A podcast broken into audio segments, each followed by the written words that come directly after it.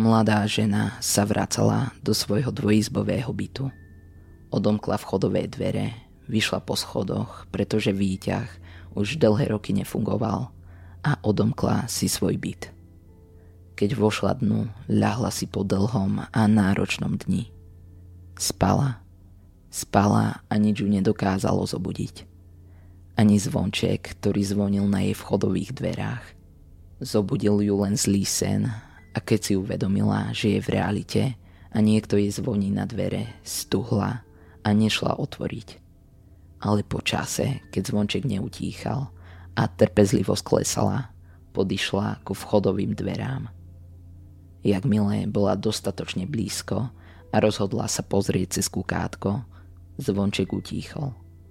Ako by cudzinec za dverami tušil, že ide otvoriť. Hoci sa snažila byť čo najtichšie. Pozrela sa teda cez kukátko a zbadala tam pomerne pekného muža, ktorý vyzeral dosť klesnuto a zničene. Mm, dobrý deň, teda večer, ozval sa chrapľavým hlasom, keď otvorila dvere. Dobrý, čo tu chcete? Ach, zvoním tu už celé hodiny. Môj jediný kamarát ma zradil a prišiel som o všetko. Vyzeráte ako milý človek. Mohol by som u vás prespať.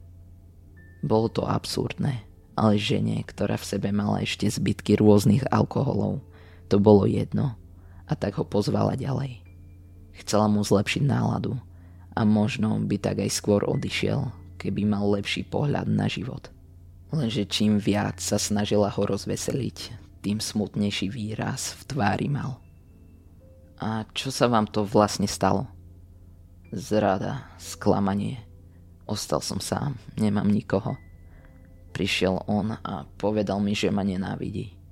Rodina ma vyhnala. Žena mala z toho muža stále smutnejší pocit. Nič nepil, neprosil si ani vodu, žiadne jedlo, len sa chcel rozprávať. Skúšala ho chvíľku nechať o samote, či niečo nechcel len ukradnúť, ale keď ho spoza rohu nenápadne pozorovala, iba sedel a pozeral do zeme. Nakoniec asi o 5 ráno odišiel z jej bytu a za všetko jej poďakoval. Odišiel, ale zanechal za sebou ženu, ktorá si nevedela vysvetliť, ako niekto môže mať tak zlý život. Nevedela ho nejak povzbudiť. Začala si uvedomovať všetko zlé. Jej život stratil zmysel. Poobednejšie správy hovorili o žene, ktorá bývala v dvojizbovom byte. Mala zlú prácu a nízky plat. Ráno našli mŕtvú ženu, ktorá pravdepodobne skočila z 8. poschodia, čo bolo najvyššie poschodie v bytovke. Ponechala za sebou odkaz. Svet je hrozné miesto. Polícia odchytila najviac podozrivého muža, ktorý so ženou v noci bol – Údajne ju vyhodil z okna, aj keď vravel, že to bolo jej rozhodnutie. Policajná stanica. Podozrivý muž nemal identitu, podľa ktorej by ho mohla polícia identifikovať. Tak ho označili ako imigranta. Výsluch prebiehal bez jedinej spätnej väzby od záhadného muža. Iba ticho sedel a pozeral sa smutne do izby. Policajt, ktorý ho vypočúval, sa volal Fred – Mal dve deti a normálnu, dobrú ženu. Mal dobrý život.